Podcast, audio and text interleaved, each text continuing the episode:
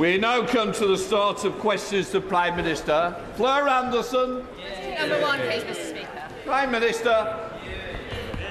Mr Speaker, I know the thoughts of the House and the country are with the King and his family. We wish His Majesty a speedy recovery and look forward to him resuming his public facing duties in due course. Mr. Speaker, this morning I had meetings with ministerial colleagues and others. In addition to my duties in this House, I shall have further such meetings later today. Fleur Anderson. Thank you, Mr Speaker. I also send my best wishes to the King. Last week, the Foreign Secretary said that we, with allies, will look at the issue of recognising a Palestinian state so that the Palestinian people can see irreversible progress towards a two-state solution. But afterwards, it was briefed that these words had not been signed off by number 10. Ah. Does the Prime Minister agree with his Foreign Secretary? Ah. Yes. Prime Mr. Minister. Speaker, our long standing position has been that we will recognise uh, Palestinian state at a time that is most conducive to the peace process. But the most important thing is we are committed to that two-state solution and working with our allies to bring it about.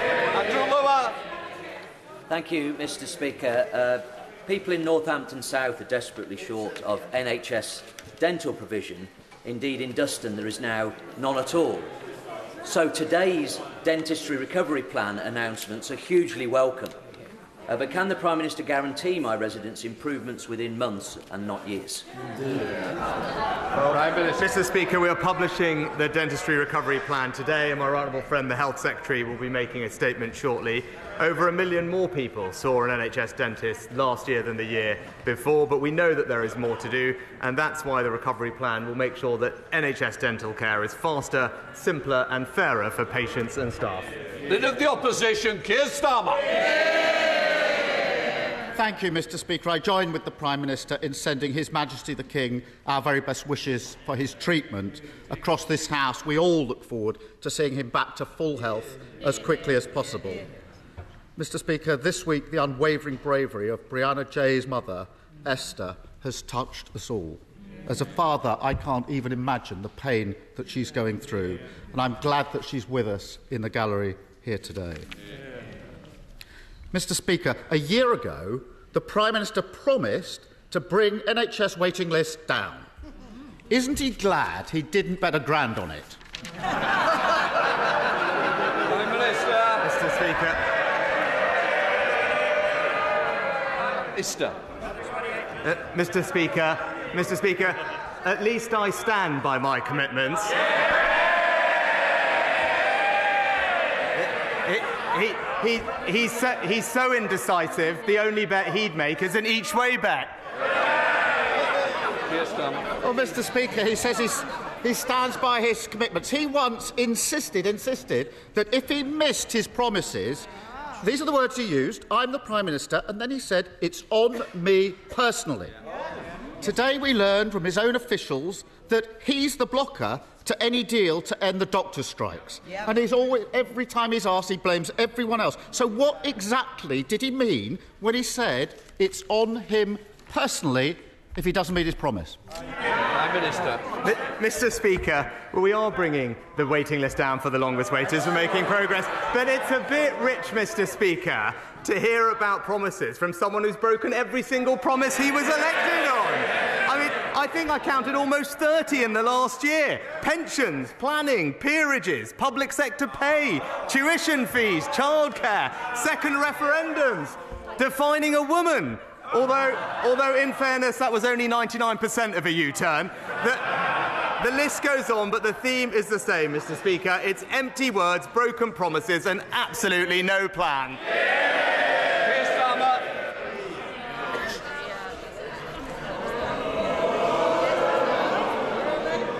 Of all of all the work of all the weeks to say that, when Brianna's mother is in this chamber, shame.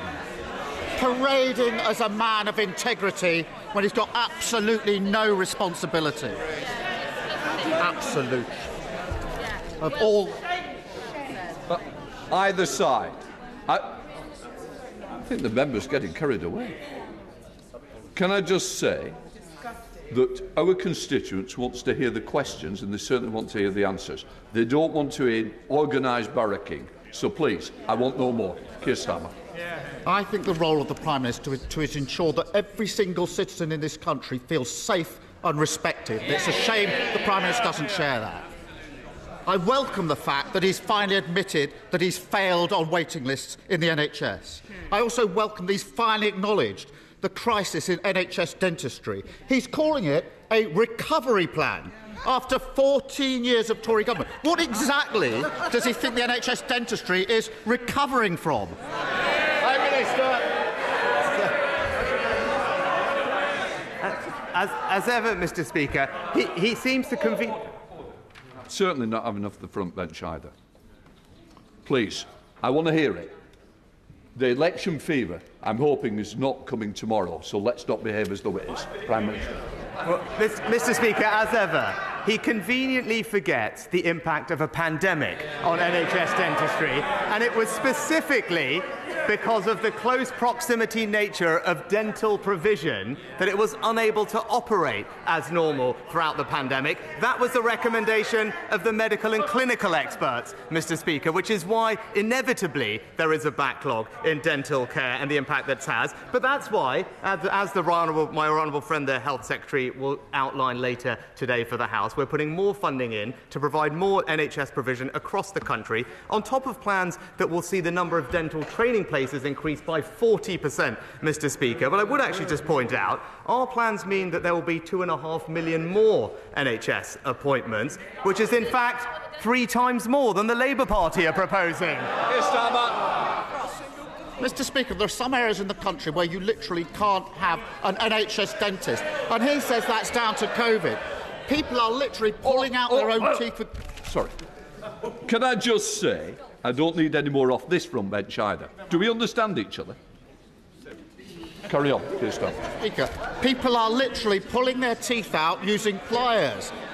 It's an experience that can be compared with extracting an answer from the Prime Minister at this dispatch box.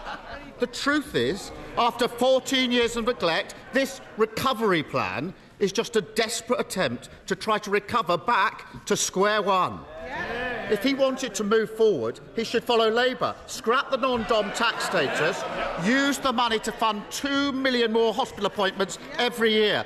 But, Mr. Speaker, the Prime Minister is oddly reluctant to follow us on this. What exactly is so special about this tax avoidance scheme that the Prime Minister prioritises it above the NHS?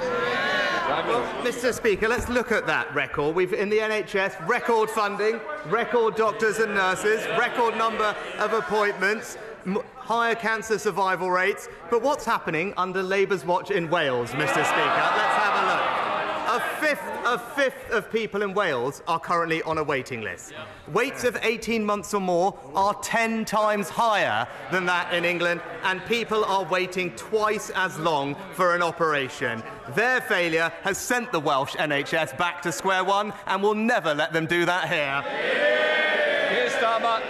Mr. Speaker, when he admitted that he'd failed on waiting lists, I actually thought that we might be entering a new era of integrity, professionalism, and accountability.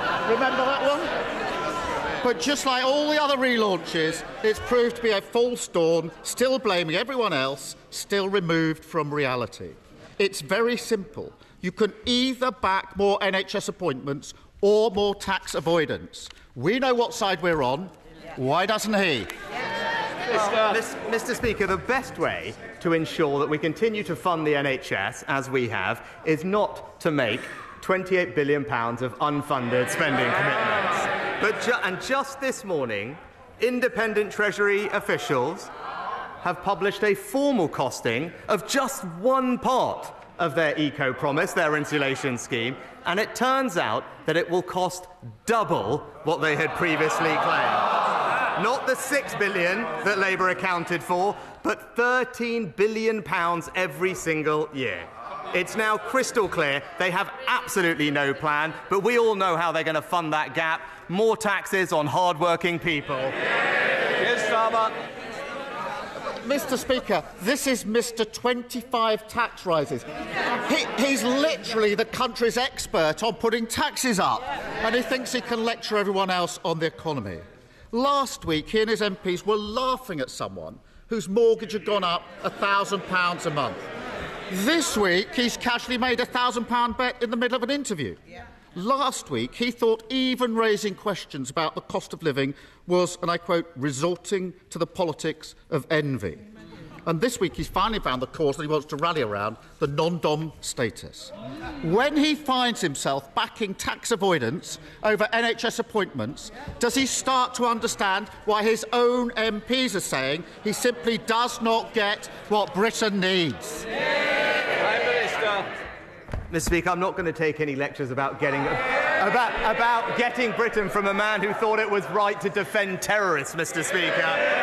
But what we're doing is building a brighter future for our country. In just the last week, expanding healthcare in pharmacies. Today, expanding dental care. This week, helping millions with the cost of living. And most importantly, cutting national insurance. All, why the, all while the Labour Party argue over 28 billion different ways to raise people's taxes.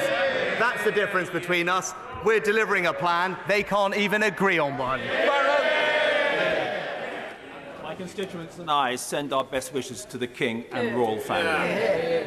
Mr Speaker, despite the popular narrative, our economy is doing well with an unemployment rate with an with an unemployment rate well below the EU average, strong inward investment, and record employment. Taxes are higher than Conservatives would like, but does my right honourable friend agree that a key reason for this is that we rightly spent 400 billion on COVID support, including one of the most generous furlough schemes, in order to ensure that no one got left behind, and that it is our intention and instinct to lower taxes, unlike the party's opposite. Mr. Speaker, my honourable friend is right to highlight our record of providing support to the country when it needed it, whether it's the NHS, vaccines, or furlough during COVID, or most recently help with people's energy bills. We're only able to afford that because of the strong management of our economy, which is why we must stick with the plan, not risk going back to square one with the Labour Party, who, as we know, have absolutely no plan and will cost everyone in this country with their £28 billion worth of tax rises. Leader of the SNP, Stephen Flynn. Yeah. Thank you, Mr Speaker. Can I begin by expressing my heartfelt sympathies to Brianna's mother, who is in the public gallery as we speak, and also to send my best wishes to King Charles in what will hopefully be a quick and full recovery. Mr Speaker, the public are used to the Tories gambling on the lives of others. Boris Johnson, he did it with public health. During the pandemic. His immediate successor, she did it with household finances. So, not to be outdone, the Prime Minister on Monday this week accepted a crude bet regarding the lives of asylum seekers.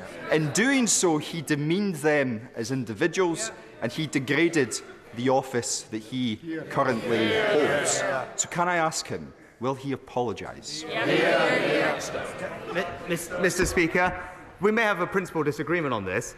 I believe, and we believe, that if someone comes to this country illegally, they shouldn't be able to stay, they should be removed, and that's why we're committed to our Rwanda scheme.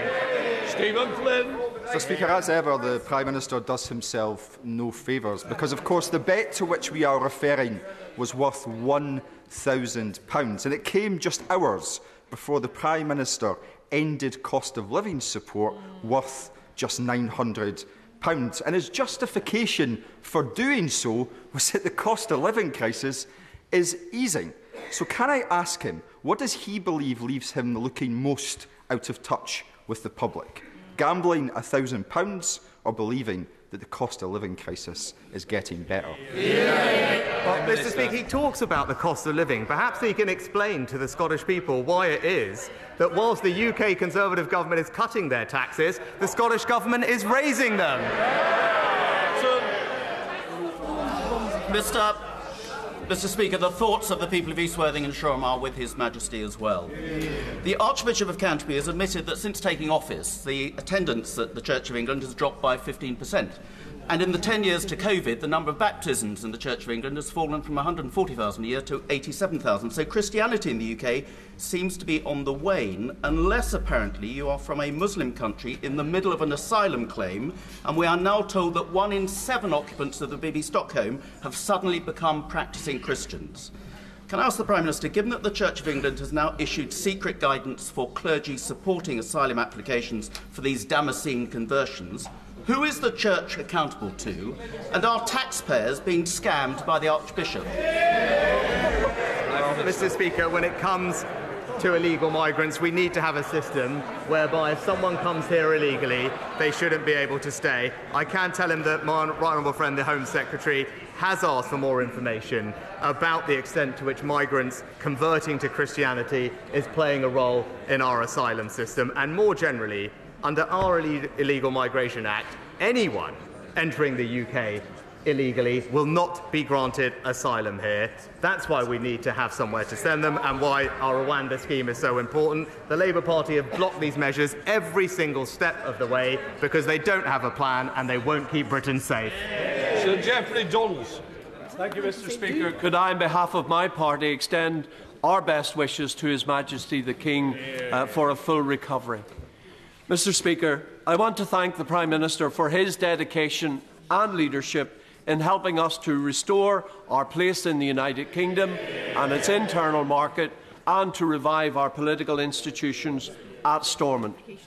The Union is more secure as a result of our combined endeavours and together we have greatly enhanced the potential to build a strong and prosperous economy that will help to cement our peace in Northern Ireland.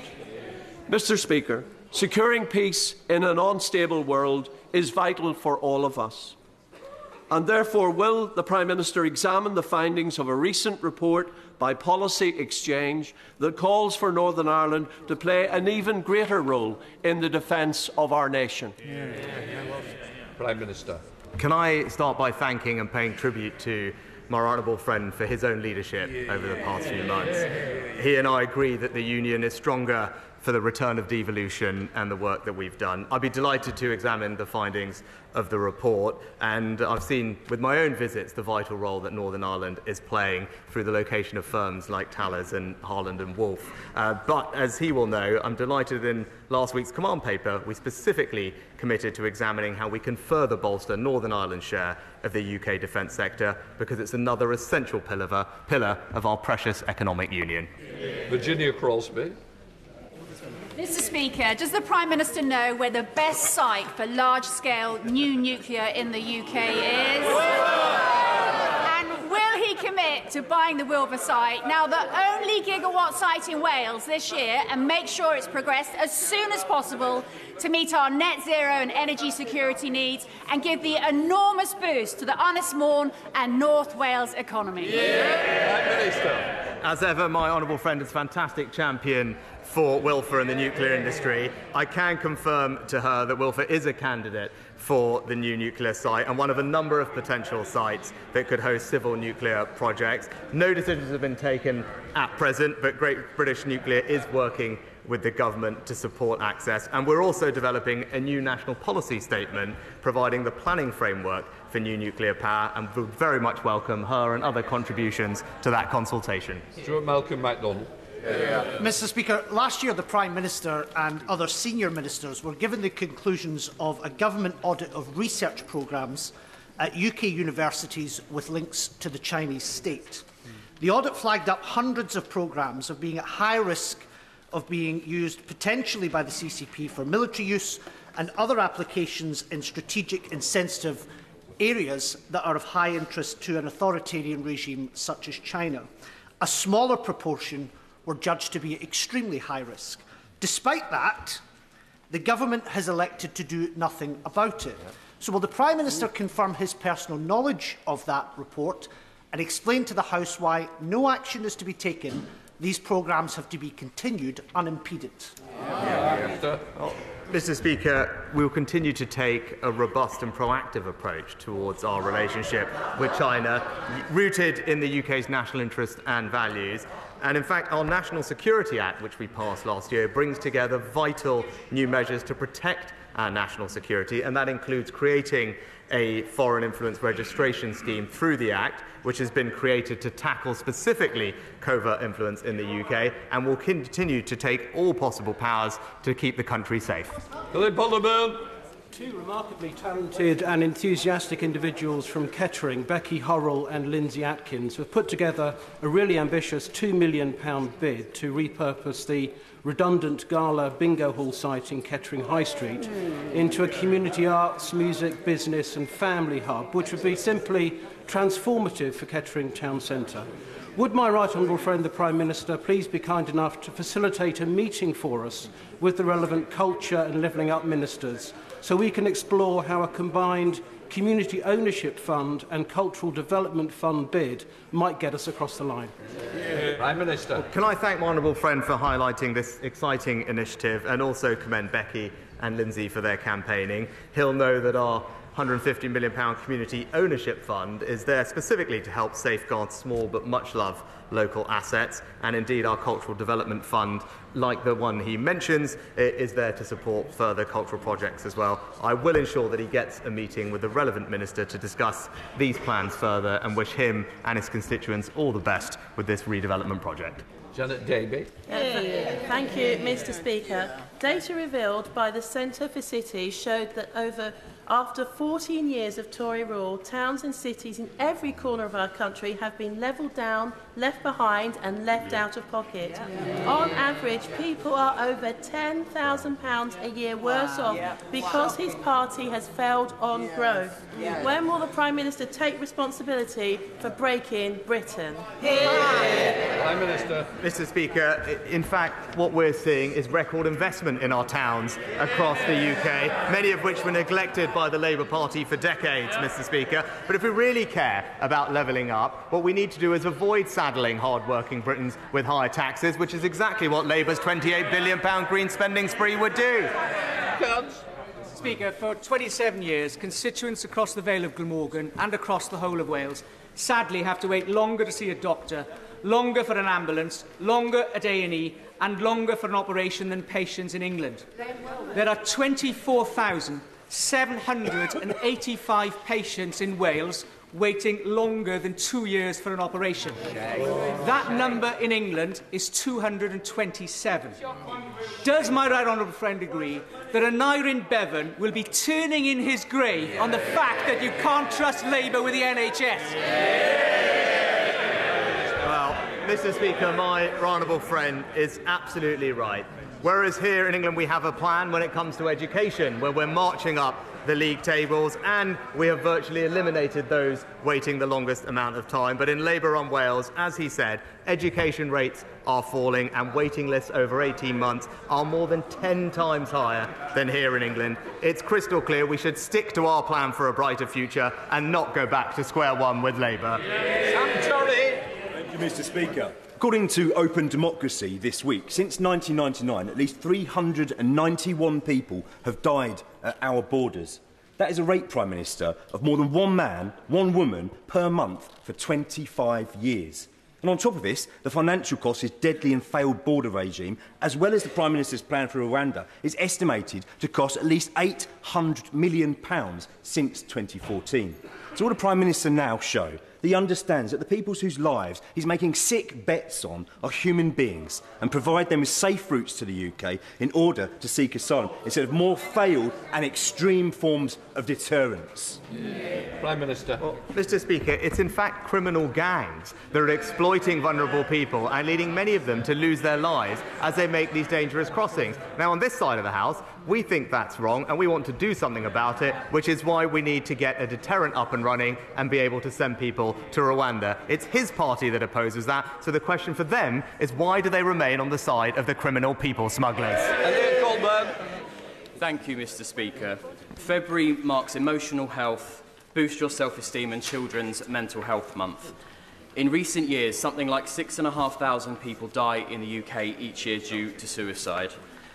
and in 2021, I was nearly one of them. Luckily, my attempt failed. I was found by family members quickly. I received amazing care at St Helier and Springfield hospitals, didn't do any permanent damage, and was well looked after by the NHS in the months that followed.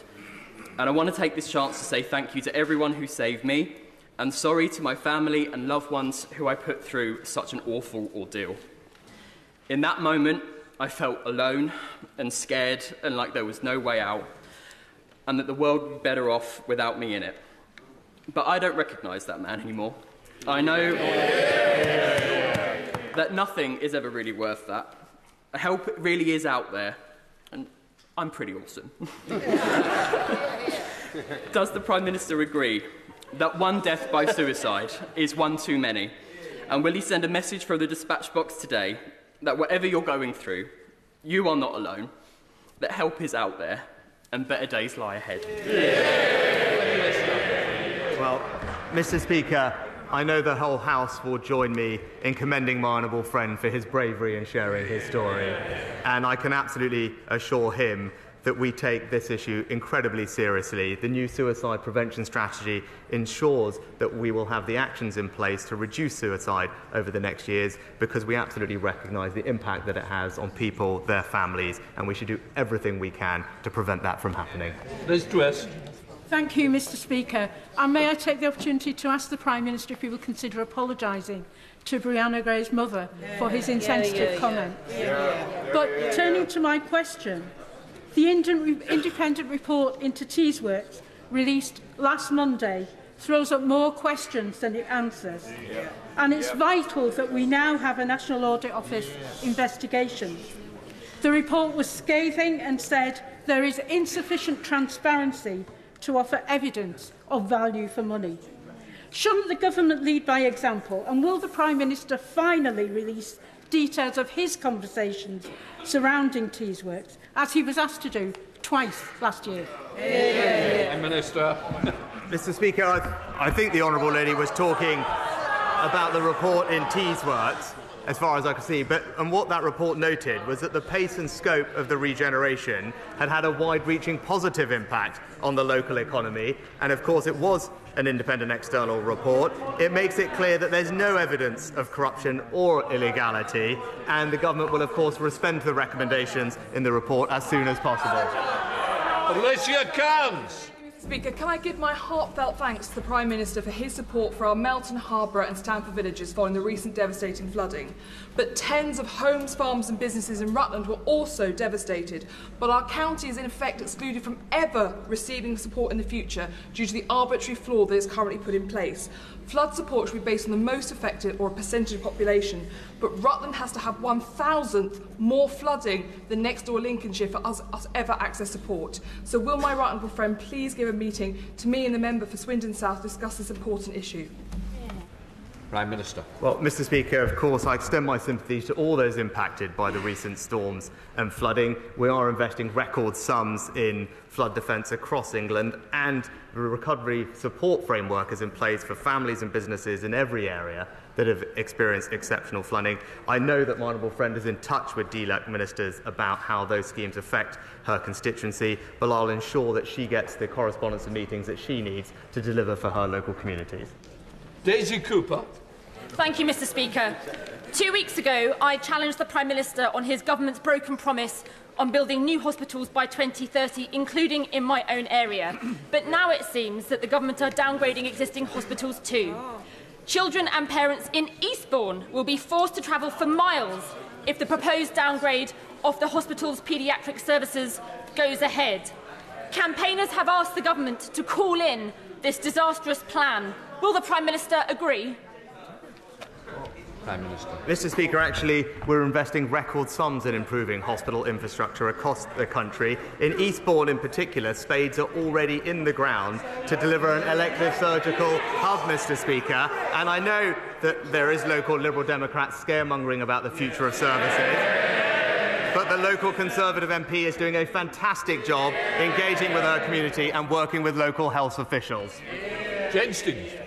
Thank you, Mr Speaker. Yesterday it was my huge pleasure to host the Aerospace Defence and Security Industry Apprenticeships event in Parliament, yeah. welcoming two apprentices from Collins Aerospace in Wolverhampton. Would he join me in National Apprenticeships Week um, for celebrating the opportunities apprenticeships can provide in the defence industry and also in our armed forces, who are all in our top 10 apprenticeship providers. Yeah. Yeah. My, uh, my friend is absolutely right to highlight the importance of our apprenticeship provision, which is providing young people with opportunities across the country, but particularly, as she says, in the defence and aerospace sector. And those plans are in stark contrast to those of the party opposite who have caved into big business and are now proposing to halve the amount of apprenticeship funding and halve the number of apprenticeships. Kenny MacAskill. Uh, if Grangemouth refinery closes, Scotland will be the only major oil producing nation without a refinery capacity.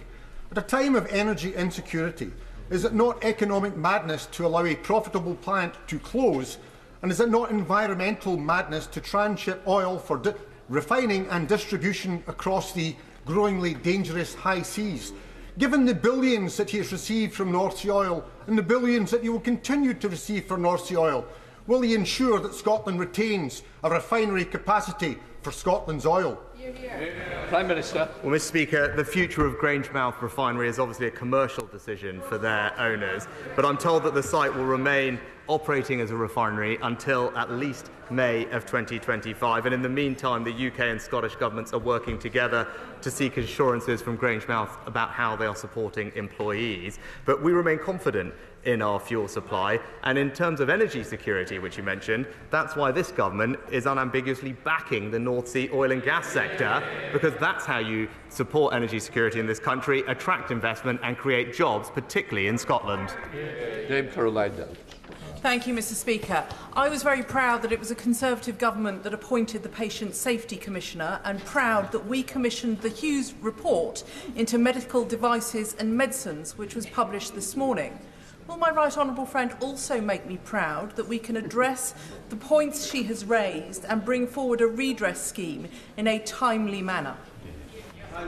Prime Minister. I'm grateful to the Patient Safety Commissioner and her team for their work on this important issue, one which I know my honourable friend has spoken about in the past. Of course, our sympathies, first and foremost, remain with those affected by sodium valproate. we're focused on improving the system and how the system listens to patients. And it's right that the government carefully considers the, government, the report's recommendations. The Department for Health will be responding to the report in due, uh, due course, and the Health Secretary will keep the House updated on a regular basis. Sarah Edwards. Thank you, Mr. Speaker. Many of my Tamworth constituents, like local mom Jessica, have contacted me about special educational needs and disability support. Jessica's son has waited years for an autism diagnosis and doesn't expect to have an education, health and care plan in place by the time that he goes to secondary school. Will the Prime Minister confirm that students that need an EHCP will get them so that they can thrive in school? Yeah. Prime Minister. Well, Mr. Speaker, of course, we want to see every child thrive at school, which is why we've tripled the amount going into special educational needs for capital places and put more money into support EHCP plans. I'm sorry to hear about the case you mentions. I'll make sure that we continue to look at that in particular because, as she said, we want every child to thrive at school. Charlotte Shelbrooke. Wishes to His Majesty the King and Her Royal Highness the Princess of Wales. Um, I know my right honourable friend, and building on the answer to my right honourable friend, um, is exceptionally pleased with um, the Hughes report that's come out today. And there's been a huge amount of work that's taken across this chamber from the Honourable Lady for Livingston, the Honourable Lady for Washington, and my right honourable friend for Southampton and Romsey. Um, may I push the point, though, to my right honourable friend, the Prime Minister, that tens of thousands of women and children have suffered immensely since the 1970s, and government after government has not done anything about this. I'm proud that this government has done something about it. So can I urge my right from the Prime Minister in the strongest possible terms to talk to our right and friend the Chancellor to make sure that at the budget we can really address the issues raised in the Hughes report. Yeah. Minister. Well, can I thank my honourable friend and colleagues on all sides of the House for their campaigning over many years on this issue. As I said, it's, it's right that we not only do we extend our sympathies to those affected, that we carefully consider the recommendations from the Commissioner's report, and I can assure him we will do that with all due haste, and I know that the Health Secretary will keep the House updated. Final question, Vicky Foxcroft. Uh, thank you, Mr Speaker. Why did the Prime Minister downgrade the role of Minister for Disabled People? What message does he think this sends to them? And will he commit to reconsider this move and ensure the role is a Minister of State? And if not, will he agree to meet with me and disabled people's organisations and explain his reasoning? Prime Minister. Mr Speaker, actually, the Minister for disabled people is going to do a fantastic job because she passionately cares about this issue. And this government has a record to be proud of, whether it's supporting many more of those with disabilities into work, ensuring they can live independently, or making sure that children with complex disabilities have access to more changing places across the country. Because those, Mr. Speaker, are the values of this Conservative government. And Mr. Speaker, I could just say also to Brianna Ghey's mum, who is here, as I've said earlier this week, what happened was an unspeakable and shocking tragedy, Mr. Speaker. And as I said earlier this week, in the face of that, for her mother to demonstrate the compassion and empathy that she did last weekend, I thought demonstrated the very best of humanity in the face of seeing the very worst of humanity, and she deserves all our admiration and praise for that. That completes Prime Minister's questions.